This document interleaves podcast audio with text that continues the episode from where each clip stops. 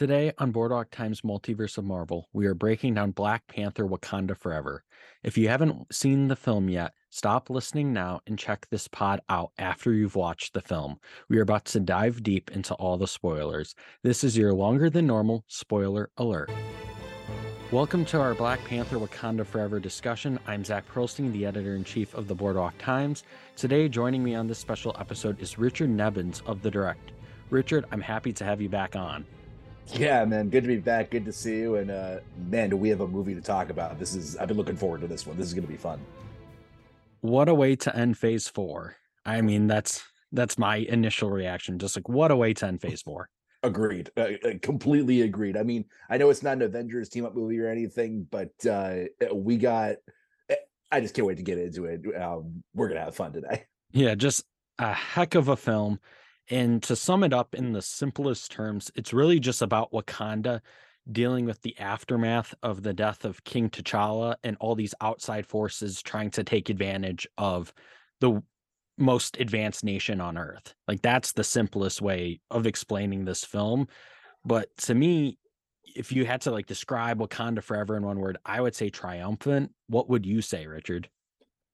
I mean, uh, you posed that question to me when we were getting ready for this. I have had so much trouble find, trying to figure out a word, but off the top of my head, just absolutely, j- just epic. I think. I think that's the only word I can land on. I, I mean, the way this story was told, having to to deal with, I mean, obviously not only T'Challa's death in universe, but but Chadwick Boseman's death in real life. I mean, we knew this one was going to be eh, a, an emotional roller coaster from the moment that happened. And I just think they pulled together to me one of the best movies in the MCU. Um, giving especially given the circumstances, given what they put out, it was incredible. I think so too. I think Ryan Coogler had this monumental task mm-hmm. of mm. doing a Black Panther film without Chadwick Boseman, and he knocked it out of the park. And everyone involved knocked it out of the park. Yeah, absolutely. I mean, Ryan Coogler, um the whole cast i mean the the main four characters that were in there uh, the whole supporting cast um just a shout out Ludwig Göransson made another incredible score i mean like i got a music background and he did one of the one of the best scores in the mcu for black panther got an oscar for it we'll maybe uh talk oscar chances later but just a spoiler alert i think Ludwig Göransson's going to be in the running again I I think that's a safe bet as well. I yeah, tremendous music, tremendous production design. Just what a world they've created with Wakanda inside the MCU. And I just hope it continues. But if we go to the start of this film, it just starts like what you said. It's instant heartbreak. It's like mm-hmm. T'Challa dies in universe. Mm-hmm. And I don't know what I expected, but they handled this so tastefully. And it was just still such a gut punch. That whole scene with Shuri trying to save her brother from this deadly disease, but she's unsuccessful like just just so heartbreaking just what a scene. I think they did that about as well as they could have considering how it happened in real life and it really was like a parallel to real life because literally nobody knew what chadwick boseman was going through uh, literally until we heard the news that he had passed away um, of colon cancer because he kept that so private and he only told like kept a really tight inner circle about what was going on it really felt like a parallel to real life. I mean, I don't know about you. I was in tears for the first 10 minutes of the movie, probably like up until the opening Marvel logo, which I mean, shout out to that. I loved that it was like a little moment of silence for him. obviously, they did the um the Boseman centric Black Panther uh, Marvel logo again, kind of the way they did for Stan Lee in uh in Captain Marvel, the first movie after he passed away, and how they did in um they redid that for the Black Panther low intro um, on Disney Plus, also for the first movie. So I just I don't think they could have done that any better with you know paying tribute to T'Challa's death and Chadwick Boseman's death. It was it was really meaningful. It was really meaningful, and just that whole opening sequence. You're right. Was just it was heartbreaking, but it was also like the mourning of it and the honoring of it. And I, I was actually just about to ask you if your theater did the moment of silences because this is the first Marvel Studios film, at least in my opinion, that it's the opposite of your typical Marvel Studios film where it's like you expect people to cheer and stuff, but this is the one where people are like doing moments of silences, like they're honoring like Yeah. what's happening with the Marvel Studios flip, and then later on in the movie with another montage, it's just silent. It's just pitch silent. It was it was wild to see, wild to experience. Yeah, I mean, there weren't a ton of people in my showing. I'm I'm in a pretty small town, and you know, Thursday night showings aren't usually too big here. But um, but no, nobody said a word th- through that opening logo, and and I kind of loved that that they that they did that. They didn't have the usual, you know, Michael Giacchino opening music that he's that he's had for so long. Um, I just thought that was perfect. I mean, it was a good like felt like a little like moment of silence tribute that people do in real life when you know somebody big passes away, like they like what they do at sporting games and you know at other concerts and everything. It uh, it couldn't have been done any better to me. Agreed. And it did remind me of a sporting game, like that just moment of silence. Like you're just no Mhm. music, no nothing. It's dead silent. Like if someone dropped their cup, you would hear it. Like that's Mhm. how silent it was in my theater. And my theater was no by my by no means packed, but it was Right. still there was people in there and it was like dead silent, dead quiet, all in honor of Chadwick. So it was just one of those surreal Marvel Studios uh theater experiences. Yeah, exactly. And, and I'm sure it would have been the same way if we were in packed houses too. I'm sure it was that way at the premiere, you know, at the big theaters in LA and New York and everything. That would have been cool to see, but I'm I'm so glad it worked out like that. Me too. And then I think this is another classic Marvel Studios thing is we're hit with the gut punch of it's a time skip. Like on Yeah. the screen, it goes one year later. Mhm. And anytime a Marvel film does this, I'm always caught off guard. It's like even this one, I should have expected it. But one year later, and now we know the world is going after vibranium. And it's Mhm. just like, whoa. Yeah, exactly. And, it's really funny. Like, I mean, thinking about that, it's it ties back so much from like from the first movie with the whole debate between, you know, T'Challa and Killmonger and everything, where you know he was saying that that Wakanda should be open to the world, sharing their resources and everything, and that was a huge debate because since Black Panther, we haven't really seen the effects of that yet. I mean, we've had uh, we had the Black Panther in Infinity War and Endgame, and we had Ayo in uh, in Falcon and Winter Soldier. We've seen them other places, but we've never dealt with the ramifications of that. And it's no surprise that the rest of the world wants to pounce on Wakanda and get the most the strongest metal on Earth. So it, no wonder it's it's kind of a crap show. It really is. And the whole United Nations, uh, Richard Schiff was like a special. Uh, he, in the credits, he was labeled a special guest star, and I joked with my buddy. I saw this with someone I was like, "Was this an episode of Disney Plus?" I've never seen that actually labeled during a film, like special Right. guest star. I was like, "That's so random." Yeah. Yeah, no, he was great. I, I think I, I looked online somewhere. I think he's supposed to be the new U.S. Secretary of State. Ooh, um, okay. is his role. Um, because I know that they've said that um that Ross is gonna be kind of like a civilian when Harrison Ford comes back to play him in uh in Captain America New World Order. So this he's the new Secretary of State, which makes sense why he was on that giant panel. Um and, and I love Richard Schiff as an actor. I, I love him, I love him in Man of Steel. Um for any psych fans out there, it's like it's like the second movie. He's a great part in that. And it, he had a great role in this. I've been looking forward to seeing him in this for a while.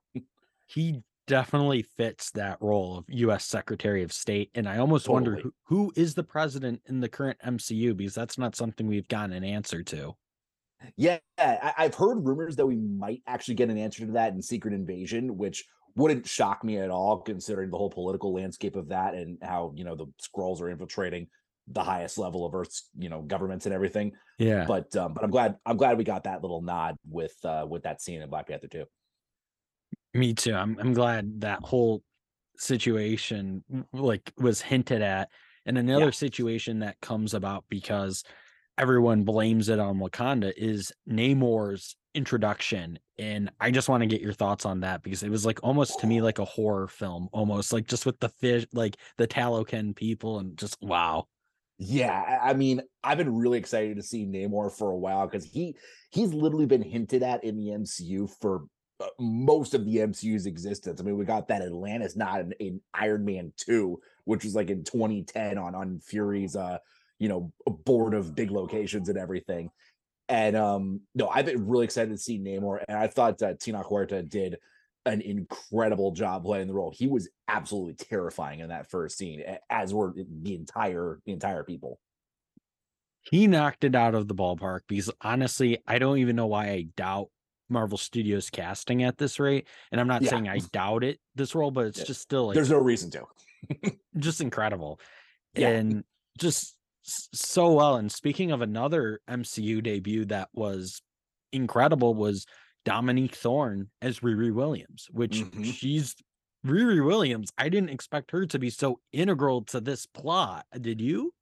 I, mean, I had heard rumors that something uh, that she had something to do with like kind of what got everything going, but I didn't expect her to play such a huge role. And I'm not complaining at all. No, I think um I think Dominique Thorne did an incredible job in her first MCU movie. I mean, I think she's like 24 or 25 or something in real life and you know playing this MIT student and and it was really cool too seeing all the uh, all the Boston stuff. I actually went to school in Boston maybe like 10 minutes away from MIT and I know they they filmed some stuff there. We actually had um our one of our guys at the direct um when he was with us uh, get some set photos and everything when they were filming at MIT in Cambridge. So um that was really cool kind of getting that real world nod to it and um and I thought her introduction was really really cool and I'm looking forward to seeing more of her in the MCU.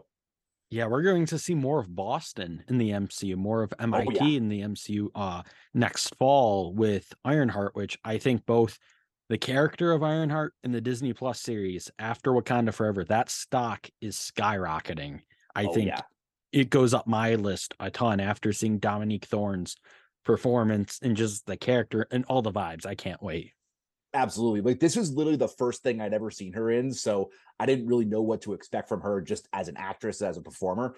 I thought she knocked it out of the ballpark. I mean, that first introduction scene where where Shuri and Okoye break into her dorm room and everything, that honestly was probably my favorite moment with her, just because of how hilarious it was. You know, her throwing everything at, at both of them and them getting her to come to Wakanda with them and everything. It was it was awesome. I thought all of them did a great job. I thought so too. And I just love that Riri knew who uh Princess Shuri Shuri was. was. Like there's Yeah. more of that interconnectivity. Like it's like people actually know the Wakandan royalty. And I thought that was a really cool nod. Definitely no, and and that helps with you know Wakanda being a little more public in the world, and um, you know I'm sure she knew about T'Challa when they went public for the first time. I'm sure she's been you know studying that nation as you know big technologically the most technologically advanced nation in the world, and as a young you know up and coming scientist and everything, I'm sure they're uh, they're a big study point for her. A hundred percent.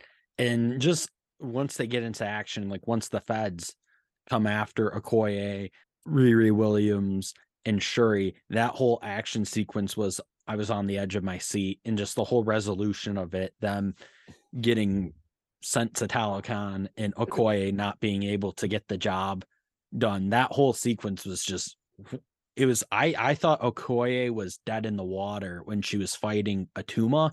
I thought we were about to see an MCU death scene there.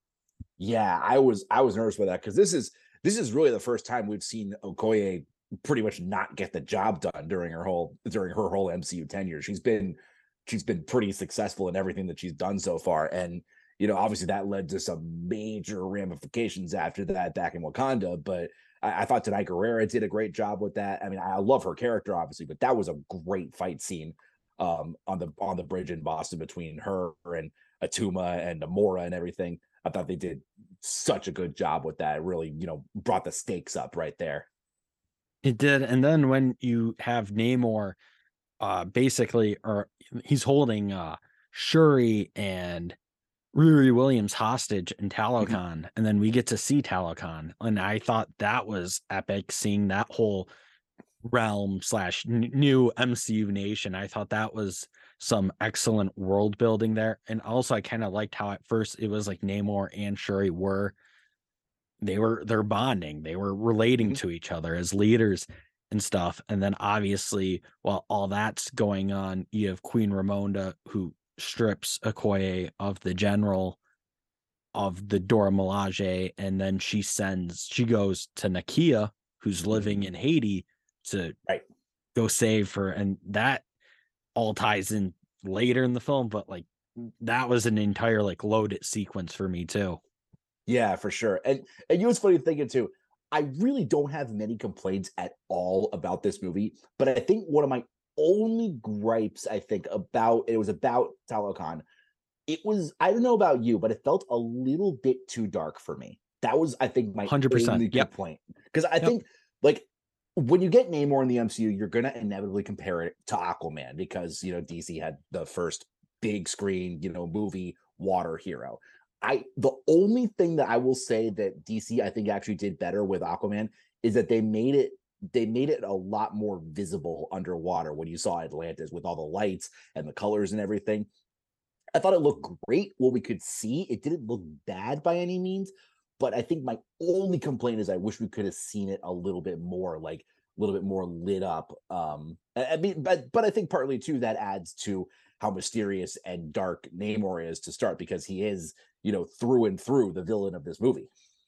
He he is, and I I agree with you on Talokan because I thought eh, like now that you pointed out it was dark and it wasn't as I almost wonder if that was like a CGI thing when it comes Right. to like focusing on certain areas and maybe over time it can become lighter. Obviously, ahead of this film, most theaters got to see Avatar the Way of Water, the teaser, which that involves a lot of underwater and it's crystal clear blue. So For I agree with you. It was like a little a little too dingy in some areas and a little too dark, but I'm hoping to see more of that world as time goes on in the MCU because it's it is kind of a fascinating place to explore from a physics standpoint, from a nation standpoint. It's just kind of mind-boggling and we've already dealt with so many mind-boggling things in the MCU, but like this one right here is still pretty just crazy to me. Exactly. Like like for the most part, it was really, really good. And and I'll say that I can't wait to see more of it. Um, and I mean, I think Namor is an awesome character. I think they did a really good job introducing him into the MCU and bringing the kind of the kind of character that we've wanted to see from Namor for a long time. I mean, there's obviously some slight differences from the comics, but I think for the better, honestly. I think so too. I think I know there was a lot of people concerned when they changed it from Atlantis to Talokan, and I think that was actually a really good decision to really differentiate it out, make it more of a culture. Uh, the rise Talokan and the whole. I know this is a podcast, That- so you can't see my um hand gestures here, but that was the, awesome. Yeah. the world building. Yeah, that was like one of my takeaways. Is I love the world building aspect of it. It was like so good. People were doing the the the X, the Black Panther X after the first one forever. I think people are going to be doing the new uh the new Talokan hand thing for for a while after this movie too. I think so too. I think there's going to be a lot of Rise Talokan uh, shirts being sold. Agreed. Who, whoever, who- you know, whether it's Disney or like some of these small shops, I think whoever gets those shirts up and running Mhm. is going to make a lot of money. But oh yeah. Yeah, I, I definitely think this is going to be a new corner of the MCU that a lot of people are going to love to explore in future projects. And Nakia got to experience it too, which I thought, you know, that added so much to her backstory that she was able to figure this out. And not a lot of people know about Talokan, and she was able to figure it out, also get into Talokan, get Shuri and Riri Williams and then get them to escape without any issues. I mean, what a performance from Nakia there. Absolutely. And, and it is kind of interesting too when you think about it. Like Wakanda and Talokan are actually a lot of a lot of them are really similar just because like there are these hidden nations that they don't want anyone to know about with really valuable resources. I mean, obviously Talokan has vibranium too, so they're they're really protective over that. You know, they had they had Riri's machine searching for vibranium under the ocean floor um when the movies first started. So they're they're both really protective of their you know culture their resources and everything. And and i love how similar they were even though they were at war with each other um the entire time. And and like you said the Nakia stuff was awesome. I was really looking forward to seeing her in this movie. And uh Lupita Nyong'o did did an absolutely incredible job um bringing her back. I loved you know how they caught up with her since the last movie and um i mean she brought some emotional stuff in, into this story Very realistic. And I think that was what really made Black Panther Wakanda Forever stand out in comparison to other recent MCU titles is that it was very grounded in emotion. Mhm. Emotion that I don't think I've seen since like No Way Home. I know that's Yeah. kind of a recent example, but like to me, when you do the emotional balance, obviously Wakanda Forever is a little bit higher, but No Way Home still packs a punch too. And I, I think that's where everyone in this cast just did such a good job rooting it in somewhat reality and then like just still continuing to build out the MCU. Yeah, I mean, it was a situation that obviously, obviously none of them asked for because we obviously all No. rather have Chadwick Boseman here and being the Black Panthers still. But they they did the absolute best job they could with what they were given. I mean, they they every single person in this movie gave a- an absolutely incredible performance. I mean, there were a couple of standouts, which I'll get to later, but um, but no, everybody brought their A game in this movie. I mean, it was some of the best ensemble performance I've ever seen in an MCU movie, especially in a solo movie like that. And and clearly some of the best in phase four, like you said, with up there with No Way Home. Yeah, for me, and obviously this will be a later podcast I do, but I think No Way Home and Wakanda Forever are at least neck and neck when it comes to best films of phase four. Oh, they're my top two. Easy. Yeah, Like, I- not even a question. Yeah, I, I think instantly those two are the top just because of how well they were constructed, how emotional they were, and just how exciting they were as well. And considering that both of them had to deal with so many problems during co- i mean both of them had to deal with covid stuff. So that's Yes. a challenge in, and- in and of itself having to do rewrites and you know script changes and everything because because spider-man was supposed to come out after doctor strange so they had to deal with that whole thing.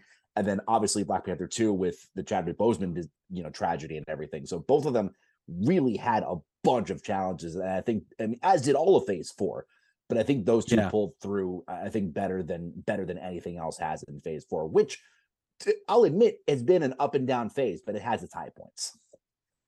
Yeah, phase four has- been an up and down phase. I, I do think some of it does fall on COVID and production mm. issues, and also just from the standpoint of Disney wanting so much Marvel so fast. And exactly. you know, making up for 2020 not having Marvel, where I do think phase five are going to settle in in 2023, and these movies are going to feel like big events. These series are going to be a little bit more spread out, special presentation sprinkled in there. I think it will, the audience will, it will come back around now that we're more back back to normal. I mean, just to put it in perspective, I think Phase Three had like eleven movies. I think it ended up being, but that was from 2016 to 2019. Phase Four had 14 different projects between movies and Disney Plus shows. It might be 15 now that I'm thinking about it. And all of them released in a two-year span from the end from beginning of 2021 to the end of 2022. And largely that was because of COVID. I'm sure it would have been more spread out otherwise, but that is a lot of content to release in a two-year span. And you know, I mean, obviously there were some hiccups along the way, but they did a really good job considering the circumstances. Really good job. And I, I think Wakanda Forever is, you know, even with those restrictions, they they just I keep on saying it, but they knocked it out of the ballpark. I just Agreed. can't, you know, it's just that's my go-to line. And another thing with it is like it's it can stand on its own as a good film, but also what it did for the MCU. Like I said in my initial tweet reviews, MCU diehards are gonna love certain aspects of this film because it actually does forward progress, forward momentum. And mm-hmm. one of the forward momentum moments in this film is Val is back. Val from oh. Black Widow Love to and hate her. the Falcon and Winter Soldier. Exactly. And she's back and she's becoming this power player in the MCU. I guess she is the director of the CIA, Yeah. which to me is crazy because it feels like she has way more oversight than that. It feels like she's almost like above the CIA in some way. And then we also Yeah. find out she's the ex-wife of Everett Ross. I mean, Did not see that coming. no. First, I thought it was just a joke because she was like, "Oh, I'll get on your Peloton and stuff." I thought she was just like messing with him to mess with them. And then when she said that, I was like, "Whoa!" yeah, no, like my entire theater. I mean, we didn't have that many people. It was probably maybe like 20 or 30 people in the theater or something, but we were all just like, what? Yeah, like, no, I mean, Val being Everett Ross's ex. I mean, I mean, firstly, bad judge character. Sorry, Everett. I love Yeah. but that was that was a mistake. But but that just adds a, a whole new level of intrigue. And like, and what I love about this one too is that this was easily Val's biggest role in the MCU today because she only had a few minutes of screen time in Falcon Winter Soldier. She was only in the post credit scene of Black Widow, but this one she actually felt like an actual part of the movie. And you saw just how like how diabolical and skeevy and evil she possibly could be because there's some big plot points that she teased just from a couple of things that she said. Huge plot points. I think the biggest one is she loves vibranium would Mhm. love if the us had vibranium. We all know that's not good. We all know Nope. that could head into some interesting territory because she is going to be in the thunderbolts come 2024 and that could be a plot point or could be the plot of thunderbolts i don't know Yeah. Yeah, I mean that's definitely a possible plot point. Her recruiting the Thunderbolts to try to get vibranium. I mean, I don't know how well that's gonna roll over with you know guys like guys like Bucky involved, but uh, yeah you, you know it's kind of funny it's like yeah send bucky into wakanda and they'll just you know detach his arm right away Yeah, it's like I they mean, have all I the tech that's gonna go over really well. Sending Bucky Barnes into Wakanda to get vibranium. I don't know what she's. I really. I hope for her sake that's not what she's thinking, but it very well could be. it very well it very well could be but yeah she definitely has a lot more power in this film and i'm looking forward to seeing her in more projects just because it's like she's clearly becoming almost like the connective glue of phase four and beyond which is Yeah. something that is needed in my opinion very much like the Nick Fury of that side of the uh, equation. But no, and the stuff with her and Ross, um, I loved seeing Ross back in this movie. I think um, I don't know if this was his best like performance of the MCU, but I love I think this is my favorite story for Ross. I love seeing him help with the Wakandans, you know, kind of square off each other's debts, helping helping um Wakanda save themselves and try to, you know, get Shuri and and Riri out of trouble. I mean, he obviously helped them find Riri in the first place when they first got to Boston, which was cool. Um, but I'm really excited to see where he goes, and I'm really just glad to see him back and doing some good. I'm I thought he had a great performance in this film. I know this wasn't probably like his biggest role by any means, but Right. I thought he had a good arc and a lot of interesting twists. And I'm happy because I just found this out today doing research for our podcast, Richard, that he's going to be in Secret Invasion. I don't know how that slipped my mind. I don't Yep. know if I was too in a Disney coma after D23 that I didn't like see the news. Things that slipped, but uh, but yeah, yeah, no, I, I'm I'm psyched to see him in Secret Invasion. Secret Invasion is gonna be like the huge eh, project of next year on Disney Plus for sure. And and, and it's funny just thinking about the role that Disney Plus that Disney's gonna be on with Marvel. You got Black Panther: Wakanda Forever right now. You go right into Ant Man and the Wasp: Quantumania. I mean, I saw that trailer for the first time on the big screen. Um, or maybe I saw it during Black Adam, but at least at least the second time on the big screen. That one's gonna be crazy, and then that leads right into Secret Invasion. And uh, next year is gonna be crazy for the MCU. 2023 is going to be an epic year for Mhm. Marvel. I, I and I can't wait. I think it's just so exciting. And you actually set me up good right there because Ant-Man and the Wasp Quantumania, that's our next MCU project. And in this film, there was a Scott Lang Easter egg on the Yep. CNN ticker. He's promoting his book tour. So we now know Wakanda Forever only takes a, a few short weeks, probably ahead of Quantumania, I would assume. Yeah, yeah, either either a few weeks before it or maybe like around the same time, like right when Scott's because because he's obviously promoting his book. I think they they showed some of the footage of that during the um during either the Comic Con or the D two three footage for it. So uh, fans haven't seen the book stuff yet, but we know that's coming. We know Scott's kind of a celebrity now. Yeah. um, which it just that's just going to be great seeing Paul Rudd do that. But um, and and I love that that's another little like news banner Easter egg that they've done. They've done that like two or three times just in the last few years alone.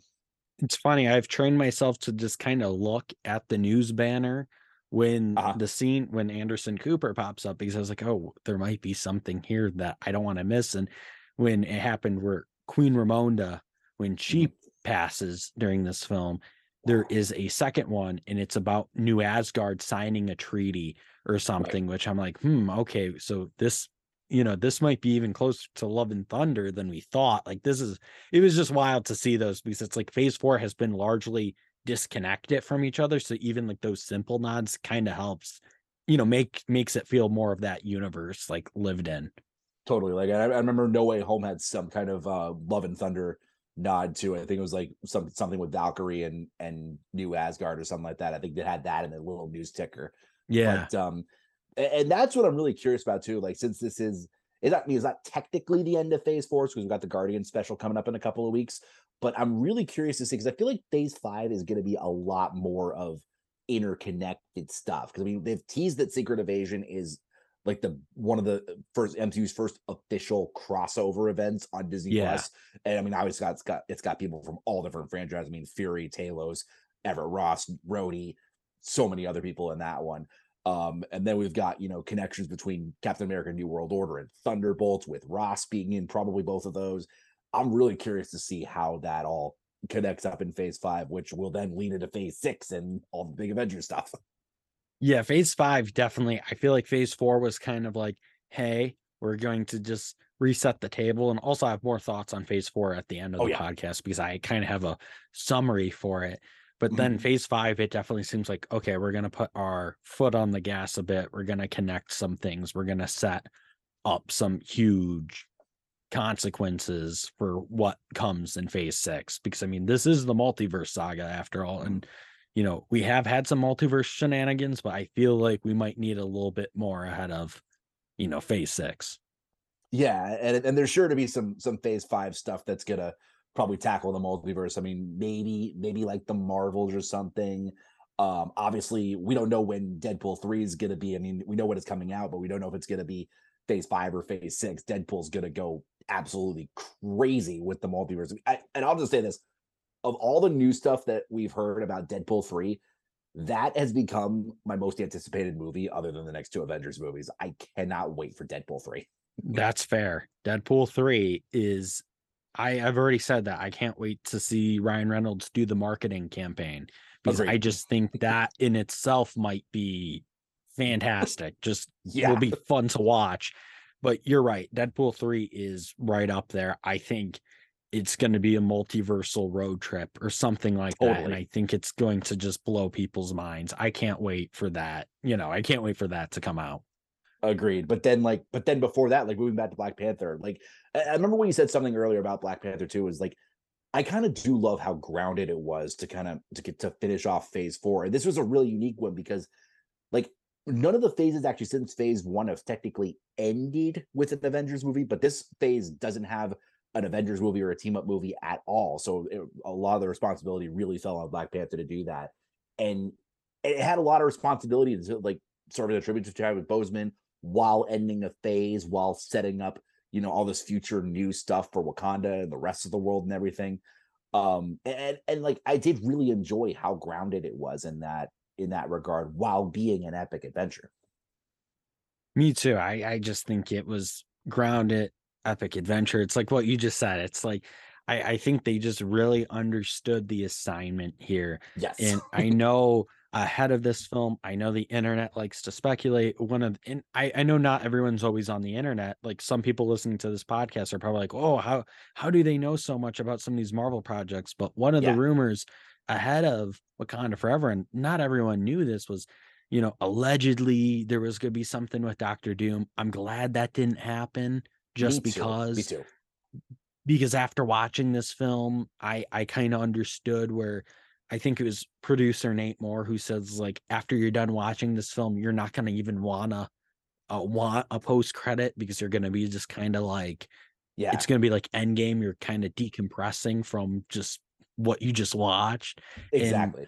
I I agreed. I think that was a brilliant call, and you know, and I'm I'm a guy who loves post credit scenes, but I think that's where this film really kind of reined it in. And we'll get to that mid credit scene later because that still delivers. Oh yeah, yeah, it does. And speaking of another thing that was like surreal was Wakanda being under attack by the Talokan. Like I we, we saw Wakanda under attack in Infinity War, but to me Mhm. that was more of like T'Challa and them being like, let's lower the force field, let them come to us. Where this attack is like strictly a surprise, and the flooding and just the whole sheer chaos and panic was just like you're just like, oh my gosh, what's gonna happen? this was this was the first time that Wakanda had felt like it was in this kind of danger, like this kind of intense danger. I mean, obviously, and it kind of along the lines of what you said about Infinity War, like with them lowering the gates and everything. That didn't just feel like an attack on Wakanda, just like more so it felt just like an attack on the entire world and the entire universe. Just Yeah. that Wak- Wakanda was the epicenter of it because they were protecting Vision and the Mind Stone and everything. But that was just Thanos and his army coming to Earth to make sure that they could get the Infinity Gauntlet and everything. This felt so much more personal on a on a ground level basis because the, the Talokan was so sneaky and like they could get past um Wakanda's defense and everything. And you saw with Namor when he first came in was he was able to sneak past Wakanda's defenses not too without too much difficulty. You know when he first met uh, Shuri and Ramonda. Um, but this one really felt like it was the most that Wakanda had been in danger because of that attack, because of the flooding and everything. And I mean, obviously, we saw the consequences. the consequences are historic here. I mean, Queen Ramonda dies saving Riri Williams, and that's a heartbreaking scene. And Yeah. Shuri has already lost so much. The whole scene where they they're holding Shuri back, and Nakia is being like, uh, she's not, you know, or I forget which one it was, where it's like her heart's not beating, and it's like you're just Yeah. like, oh man, like just Like- what a what what a moment. I saw it with my wife, um, and she was like, "Can they please stop killing off Wakandan royalty just for once?" And like, and I'm gonna take this moment to shout out Angela Bassett. Um, I mean, we're we're talking about Oscar picks later, maybe. Yeah, If Angela Bassett does not get at least a nomination for this movie, people are going to riot because this was one of the best MCU performances I've ever seen. And I mean, Angela Bassett's obviously had an incredible career, but this is this is one of her highlights, and I love the work that she put in for this movie. Hundred percent agree with you. I we, we will get into these Oscar picks later, but I I agree with you. If Bassett doesn't get it, I think there is some serious issues with the Academy. But you know that's Well, we already know that, but yeah, we'll, we'll we'll get to that later because you know I can rant about that. Oh, yeah. Um, But after this whole this whole scene and the grief of it all, like just you're, it's like we already lost T'Challa. Now we lose Queen Ramonda, and Shuri now needs to pick up the pieces. And she finally decides that she's going to listen to Ramonda's advice from earlier in the film. Mm-hmm. Wakanda needs the Black Panther again. And this whole Right. sequence, once again, it was hype. It was hype. Her finally being like, I'm gonna try to get the heart shaped herb, and just the whole sequence of her figuring it out, and then having Riri go off and figure out things, and Nakia's there too. I I love I love that scene. Right. And that's the whole thing with this movie that was so interesting was like like it's called Black Panther Wakanda Forever, but there really isn't any talk of the Black Panther at all until until Shuri starts deciding that she has to make the heart shaped herb again because she had given up the entire idea of the Black Panther for you know the year since T'Challa had died, which I mean you, you kind of understand considering what, what she's been through, what the country's been through, and everything. But that whole sequence with her coming up with the heart shaped herb and everything, and obviously immediately what followed after that, it's so cool. And and it once again shows how smart how smart Shuri is. Um, like even after failing to rescue T'Challa in the beginning of the movie, she doesn't give up. She keeps going for it, and she she figures out a way to move forward with it. And you're right. Once she gets the heart shaped herb, one of the coolest uh, scenes take place from the Oh, yeah. ancestral plane. Who's We waiting there for her? We got Killmonger. Man, what Yeah. a and I did not see it coming. I was so happy that wasn't spoiled for me. So it's like Me too. I was like, whoa. And that whole Killmonger's uh monologue he does from the ancestral plane hits so hard because he goes he goes so hard. He's like, well, T'Chaka killed his own brother. T'Challa didn't even kill T'Chaka's killer. Like it's like just sure he's getting yeah. all angles here. And she probably just Oh, wants yeah. to see anyone else. hmm yeah, because nobody wants to go to the ancestral plane and see Killmonger there. And, and like, and it was so funny too, because like, I am always so weary when when you do when movies do stuff like that. Not just Marvel, but with any movie, like when you bring characters back from the dead. If they were going to bring Michael B. Jordan back to do Killmonger, I had a feeling it was going to be through the ancestral plane, but I didn't see that scene coming at all. And I thought they did a really good job. And I love how like it really screwed with Shuri's head because like like you saw when she actually became the Black Panther later that that that interaction was on her mind the entire time and it really tore her up and it, it made for some interesting internal conflict along with the external conflict. It really did. It was a very cool contrast of like this is what killmonger would do but what would t'challa do? What would shuri do? And it Exactly. becomes this whole whole situation and you're right just like contrast in that final battle because you have Namor fighting for Talokan and then you have Shuri fighting for Wakanda and it was an epic battle to me I think it was just an epic battle I think everything worked for me and Mhm. I just I, I am shocked though that they did they they just fought in the water because I feel like their strategy should have been finding a way to get them to a desert and like you know right. screwing up their powers more but they partly did but yeah i mean they Yeah. really they really took their chances out on the water. They really did and hey Riri Williams as Ironheart going toe to toe with Namor pretty epic. I can't that wait to see yeah can't wait to see who else she goes toe to toe with because i mean that's like that's some tony stark level of balls to do that right out of the gate in your first like yeah for a- a 19 year old kid, you know, joining freaking Wakanda in battle. And and this the suit that she made looked so cool to me. I love like like the heart outline with her shoulders and the and the torso and everything. I love the design of it. I know uh, you know, spoiler alert, she can't keep the suit, unfortunately, but I can't wait to see how that inspires her to to go forward with her own technology in Ironheart. yeah that that where she can't keep the suit after this whole grand epic adventure which really makes sense yeah, Yeah. not not really a surprise but i i do think you know the whole tease of hey come visit me in boston to shuri Yeah. i definitely think i was like okay we have an episode of ironheart you have to write now it's like gotta yeah, get gotta get know, Shuri in there. you gotta get shuri in here now i mean like you know, that would make sense it's like i don't know when the next time we'll see the black panther and Right. see this a lot of these characters in this franchise so it's like hey might as well get them in the disney plus as a cameo and I know they're working on a lot of like Wakanda centric series and everything for Disney Plus later, but we don't know. We don't have any idea when those are coming out in terms of like phase five, six, potentially after the multiverse saga. So it might be a while until we get back to that specific world. But I'm looking forward to seeing where they pop up elsewhere. Me too I, I think wakanda has such a rich world so i, I want to see that continue to be explored and something that was explored in this film was mbaku and Mhm. his role in this film was part comic relief but part mentor and i really enjoyed his role i think he did a wonderful job I it, Mbaku is arguably my favorite character from the first movie, and I thought he did a really good job in this one. Like I loved, I love the steps he took. I mean, obviously it was hilarious seeing him first come in with you know eating whatever he was eating when that first council. Yeah. just like I don't even want to be here or whatever.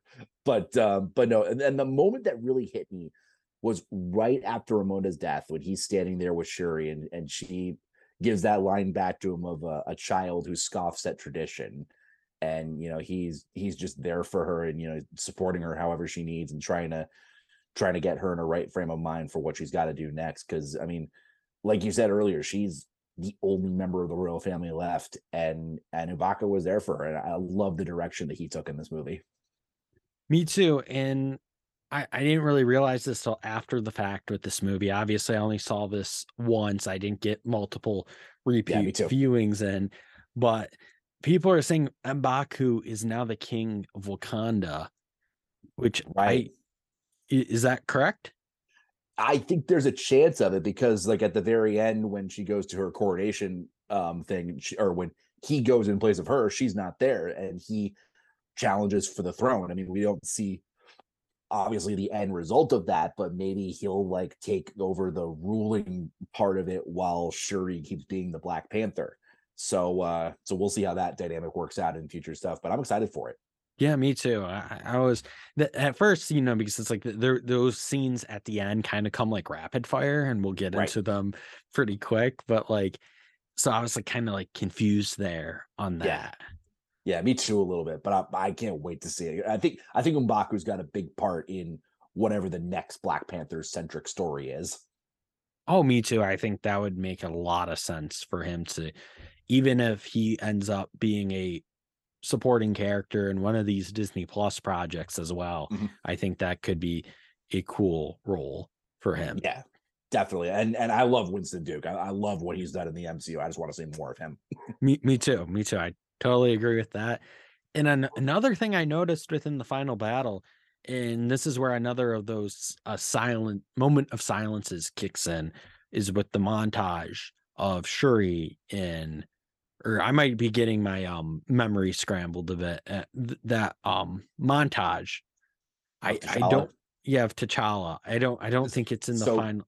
So There's- that was when that was when she went to um Nakia's Mm. house in uh in Haiti and she was about to do the ritual that she had was supposed to do with her mother earlier where they where they burned their funeral clothes and and the mon- montage when she when she was burning her her um her funeral clothes and that's when the T'Challa montage came up. Gotcha. Yeah. See, I was getting that like kind of scrambled with the end of the fine, like kind of final battle with Namor and Shuri and Queen Ramonda from the ancestral plane telling her, like, Yeah, Do- that that was awesome though too. Yeah. Yeah, show them who you are, I think. yeah, show them who you are. And that's where I was like, the amount of restraint from them not to use Chadwick's voice at all in this movie. Because I know they've used it in the marketing. They've used his voice, you know, like Mhm. like the Civil War speech um Right. that he gives to Natasha Romanoff Right. is used in the Wakanda Forever marketing. So I was betting big that we were going to hear him speak to Shuri through archival audio, Mhm. which I'm shocked that they didn't do it. And it just shows you the amount of restraint they had. Yeah, absolutely. Um, but no, I mean that part was great. th- How they use Ramonda in the ancestral plane while Shuri and Namor were fighting. I mean, that was a that was a pretty epic fight scene between uh between them at the very end. Just brutal. Like, I mean, Shuri Shuri got brutal. You know, cutting off his wing and you know after getting stabbed with the spear. That was some intense stuff. It it was her getting stabbed, and you're like, whoa, what's going on now? We just got a new Black Panther. Don't don't don't Right. take another one away from me. And then she just rips it out, and you're like, oh man, okay. And like just Yeah, oh, but yeah, you're right. Like the whole wing, because the wings on his feet, that's special to Namor because he's a mutant. You know, not Right. everyone else has it in Talokan. So I thought that was like, I'm like, oh, she's vicious. She's going right for like what makes him Namor. It's like, whoa. Yeah.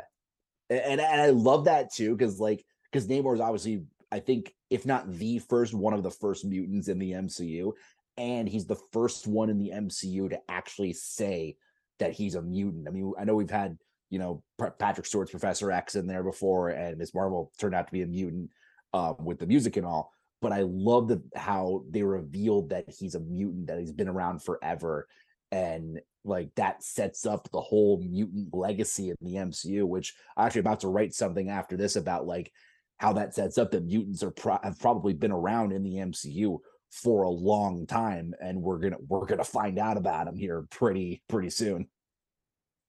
Quick question on that mutant note. Do you think that the mutants potentially are, you know, as we saw in Wakanda Forever with Talokan, do you, you think there is another hidden nation within the MCU, maybe a Krakoa or a Genosha or, you know, a mutant centric nation? That that's a great question. I've been thinking about that. I don't know if a nation, but I Yeah. feel like it's maybe going to be like how they did in the in the initial X Men movies, like the initial trilogy and everything, where they're kind of just like scattered all over the world, kind of hidden places. Because like they had that Wolverine tease in um in She Hulk with the the clawed man in a bar fight or something, and I'm sure they're going to get into plenty of it when uh when Deadpool three comes out with with Deadpool and Wolverine and everything going through the MCU and the multiverse and everything.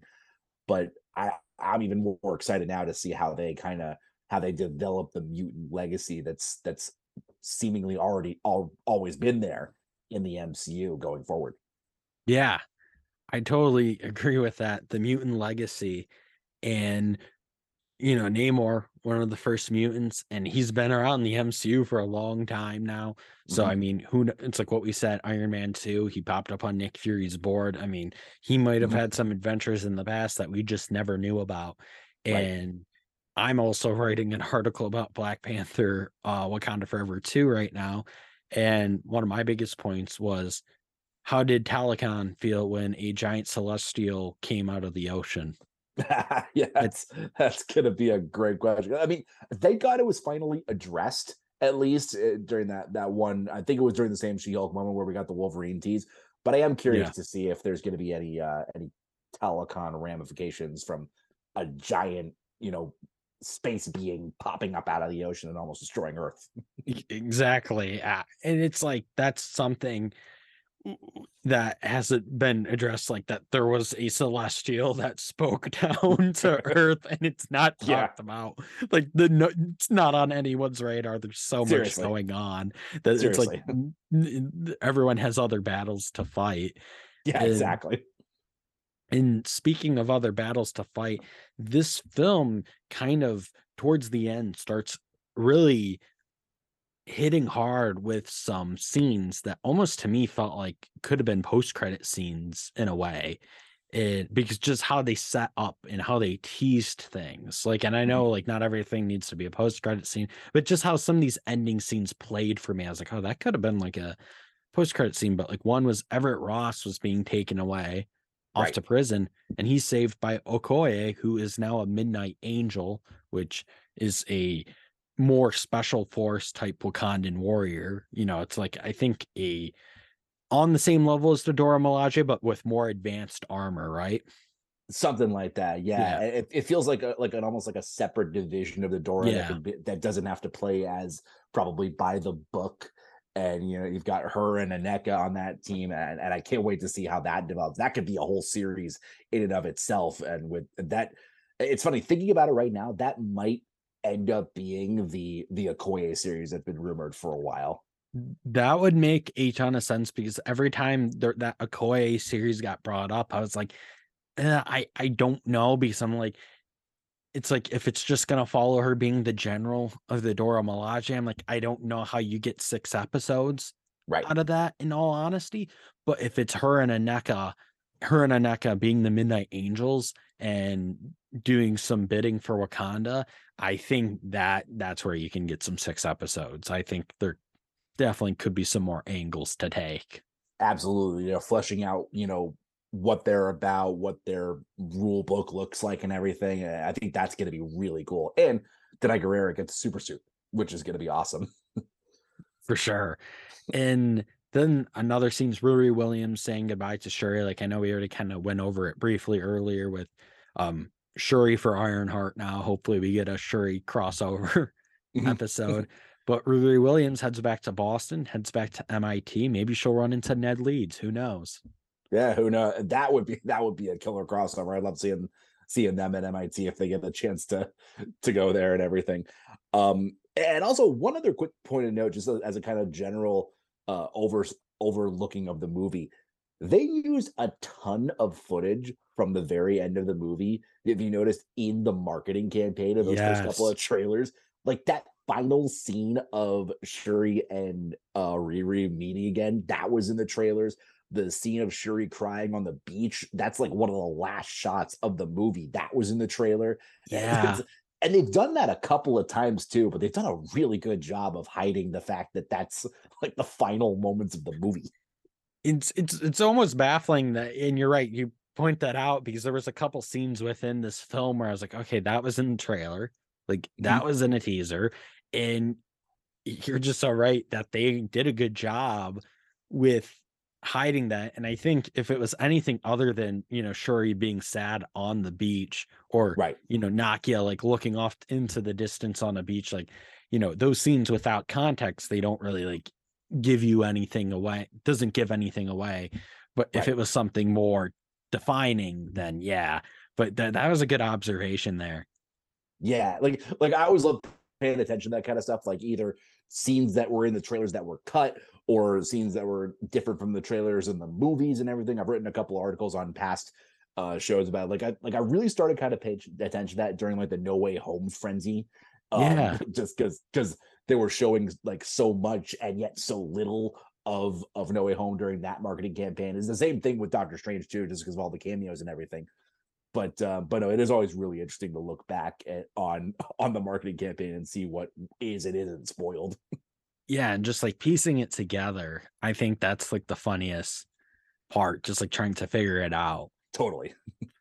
Is eh, this is kind of a random antidote here, but uh my local theater actually in their um sizzle reel that they do for their like theater chain, they actually use two scenes, two trailer scenes that have actually never been featured in a Marvel movie. They use the Infinity War Hulk run Okay. that was never in the movie. Then they Right. use the No Way Home scene where it's just Peter Parker, Tom Holland landing on the Statue of Liberty and not right before with- the lizard gets punched out by air. which Yeah. is- and I was like, wow. And this is like our local theater chain, but I was just like laughing at it because it's like I'm like, these are these weren't even in the movie. Like these Right. these are like spoiler. Like this is kind of funny.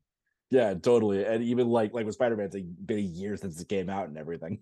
yeah, for sure. And then uh, where we leave off with Namor too, Namor is in good position because Wakanda is going to need Talokan at one point because they're allies. There's not a lot of allies, and Namora, his cousin, was kind of eh, kind of upset with him that they went the peaceful route.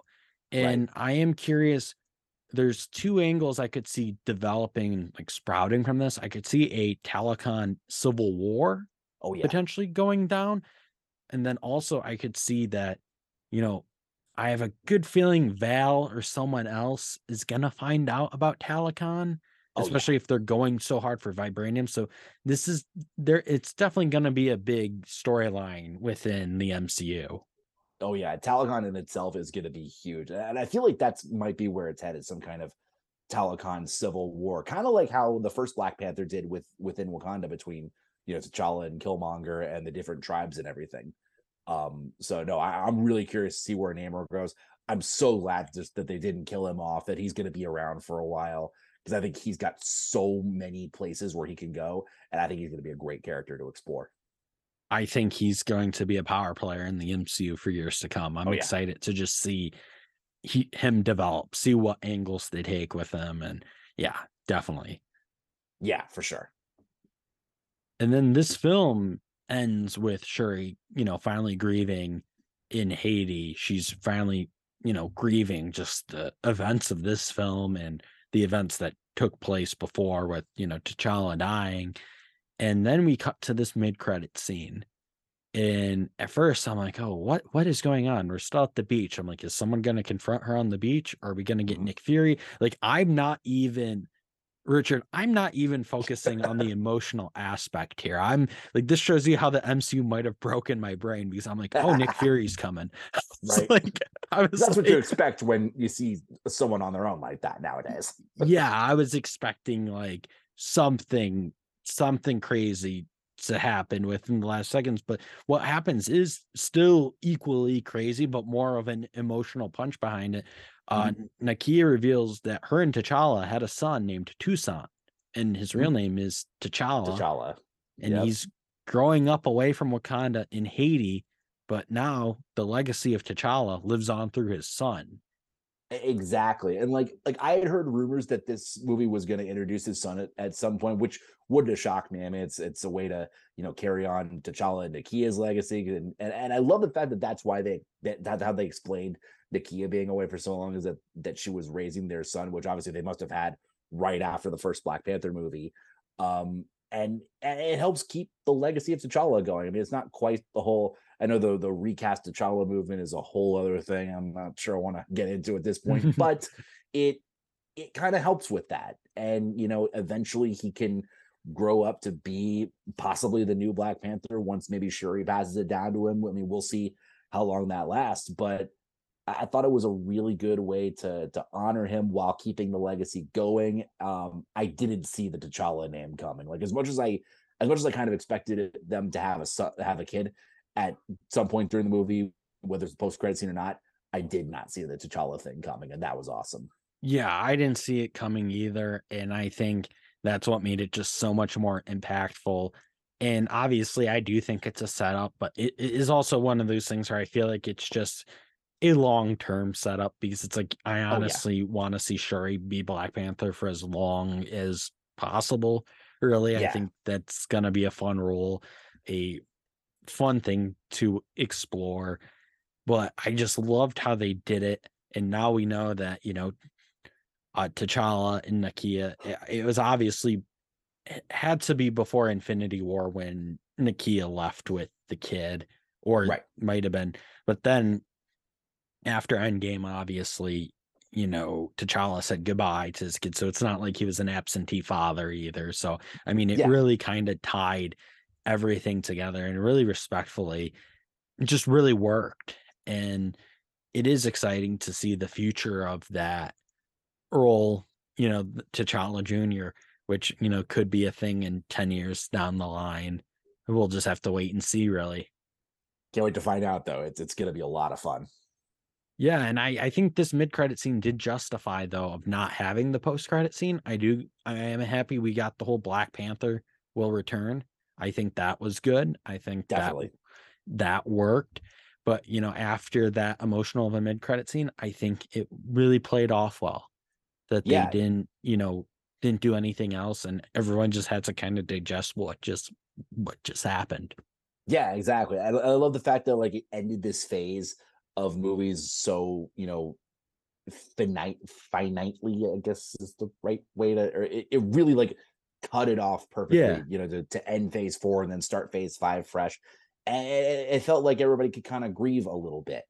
Um, and you know, kind of just rest with you know, losing Chadwick Boseman, you know, keeping the Black Panther legacy going. And I thought they made a really good decision just keeping it at that one post credit scene. If, if there's any movie to do it, this was definitely it.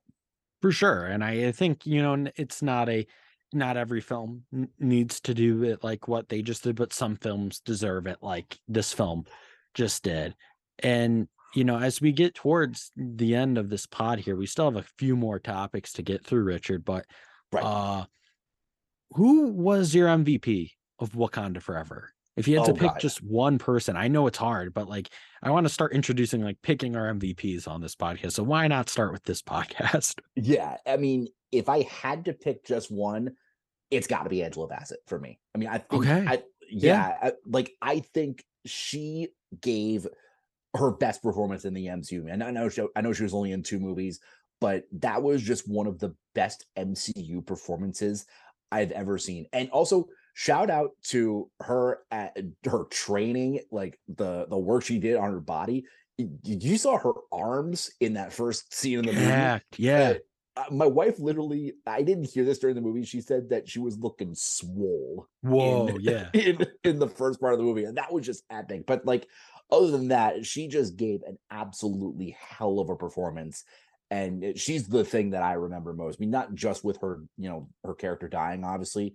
She just put forth an incredible performance and i, I was really really happy with her.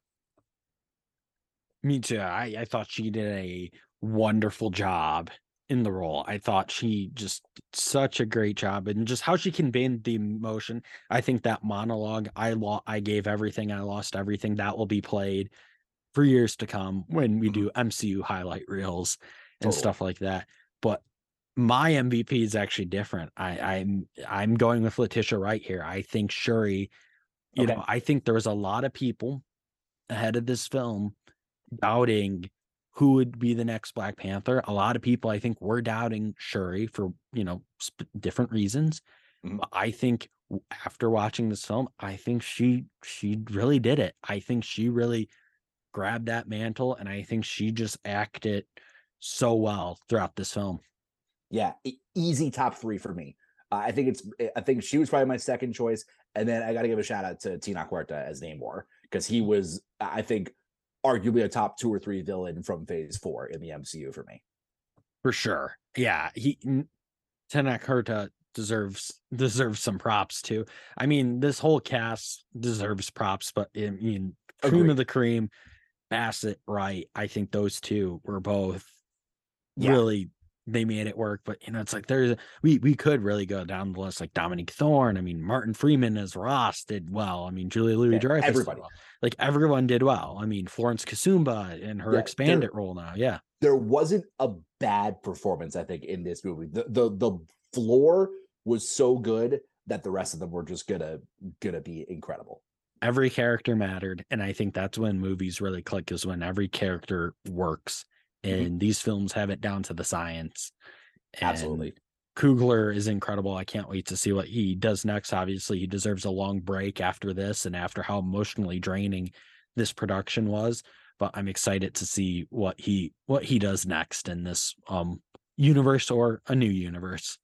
Yeah, for sure. I mean, I feel like he's going to stick around for for a while. I mean, obviously they haven't talked Secret Wars yet. I know everybody wants him to direct Secret Wars, but at the very least, he'll have a ton of Wakanda stuff to get to, and I think he's going to stick around the MCU for a while.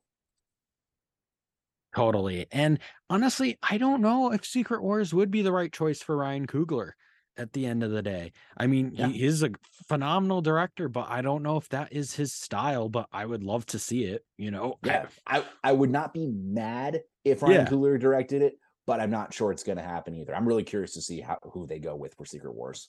I, it is a monumental task. I mean, I'm excited that Yeah. Destin Daniel Cretton is getting to do Kang Dynasty.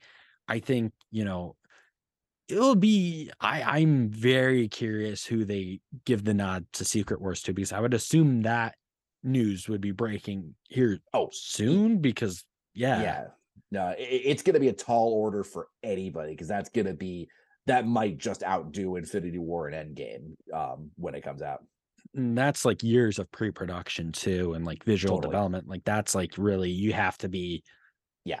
in it.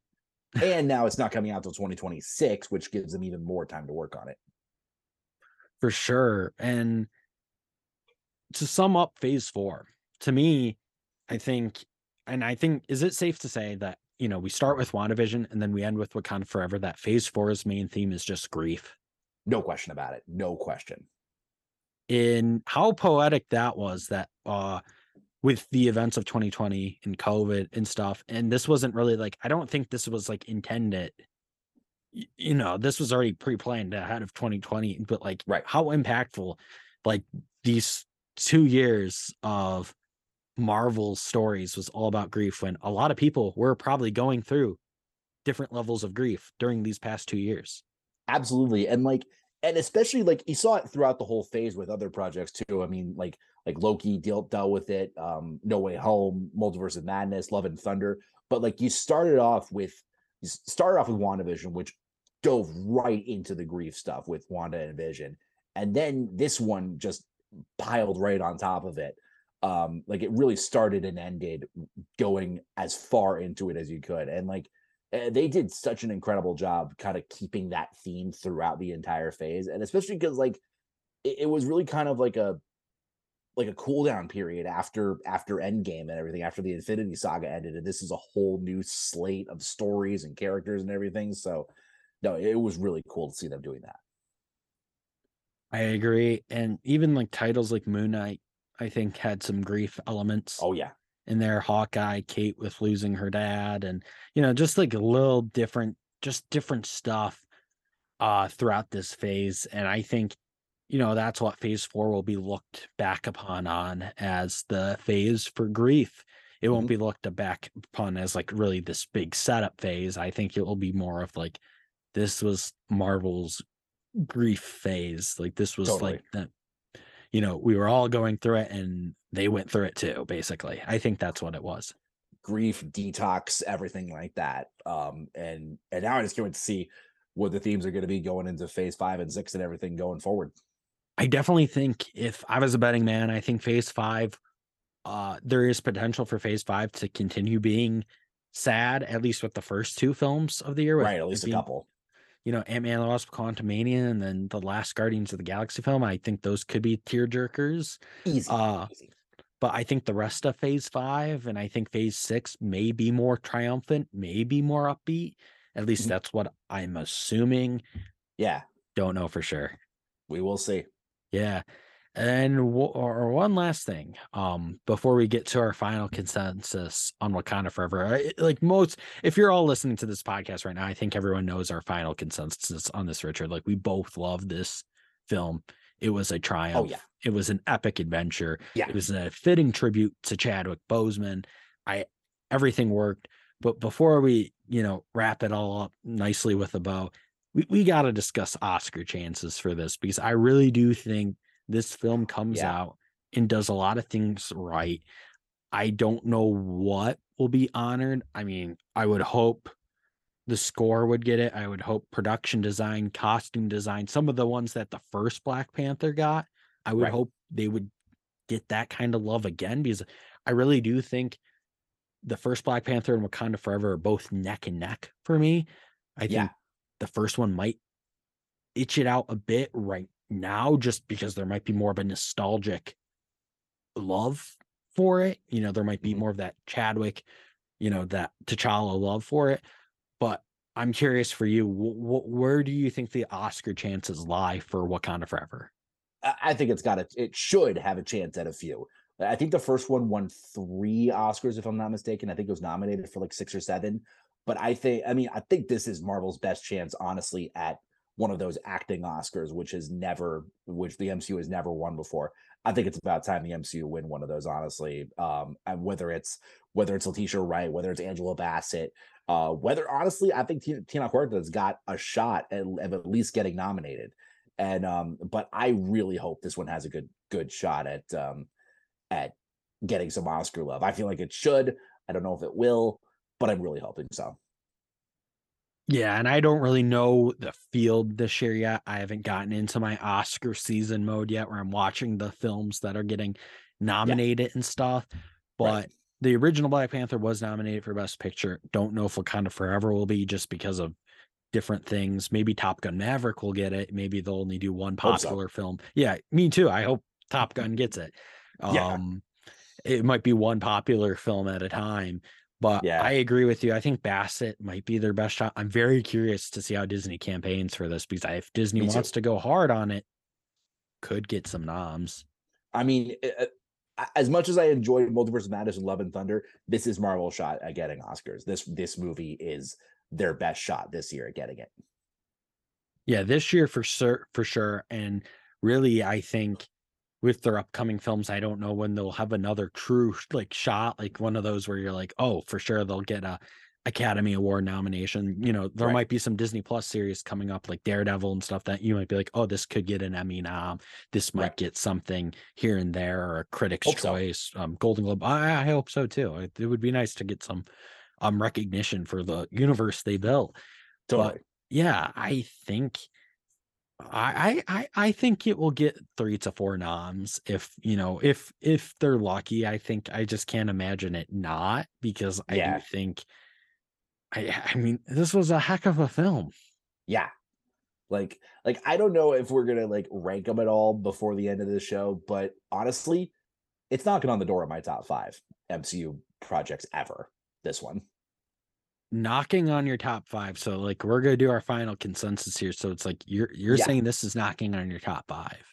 Yeah, I looked at my list Ooh, yesterday. This okay. is like in the six, seven range out of everything for me. It was, I think, for me personally, I think it outdid the first one.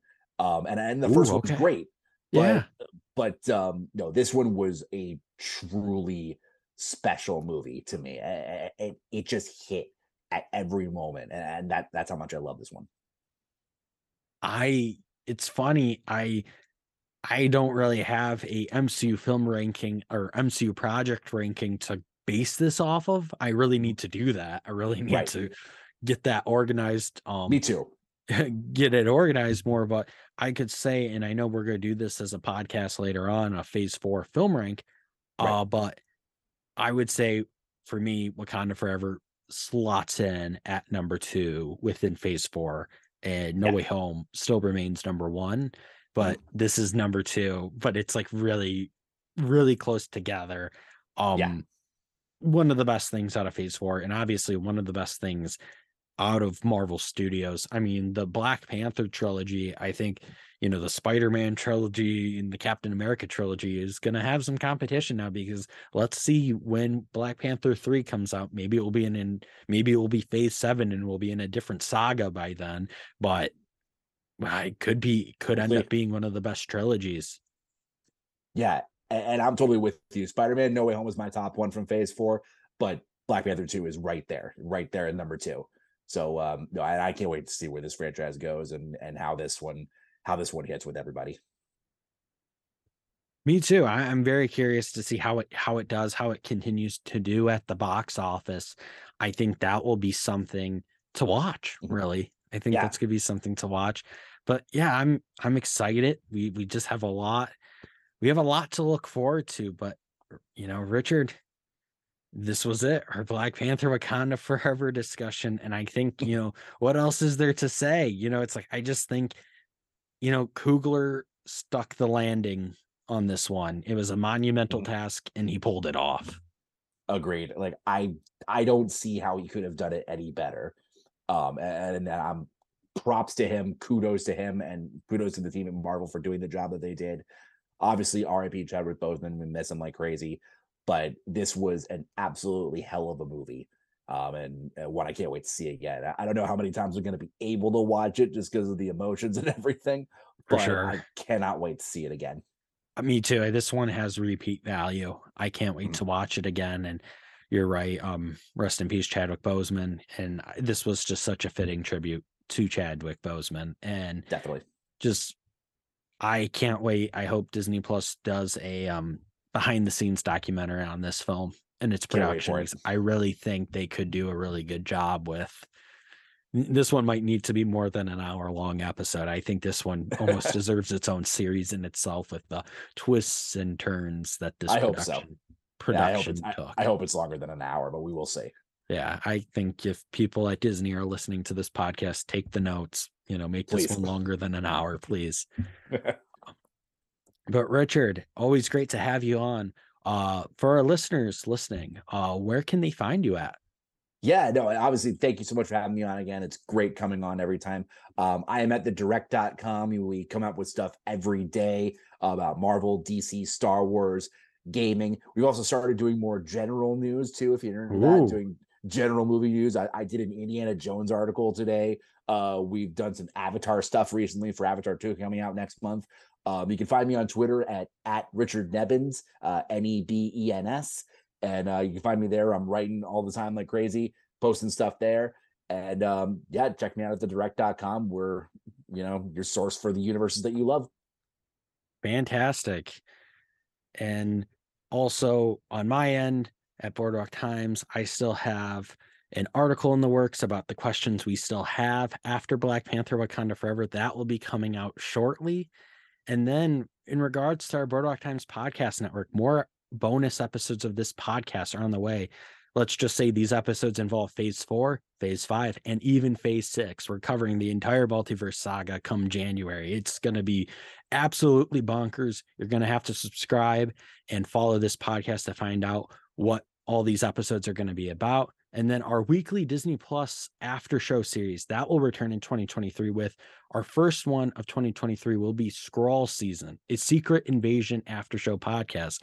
And then all for all of you Black Panther Wakanda Forever fans, we will also be doing a weekly Ironheart after show podcast series. And Richard, do you have any suggestions for that pod's name? I mean, that one I'm I'm stumped on. I'll have to think about that for the for the Ironheart one. That's gonna be that's gonna be tricky to come up with. But I'll try to think of something for you. one of our columnist jokes, he was like, "Oh, Heart of Iron," and I was like, "Oh, I I, I don't know." we'll have to see. yeah. But for more Marvel content, head over to boardwalktimes.net or follow us on Twitter, Instagram, and Facebook at Boardwalk Times. If you're listening to us on Apple Podcasts, please subscribe and leave us a five star review.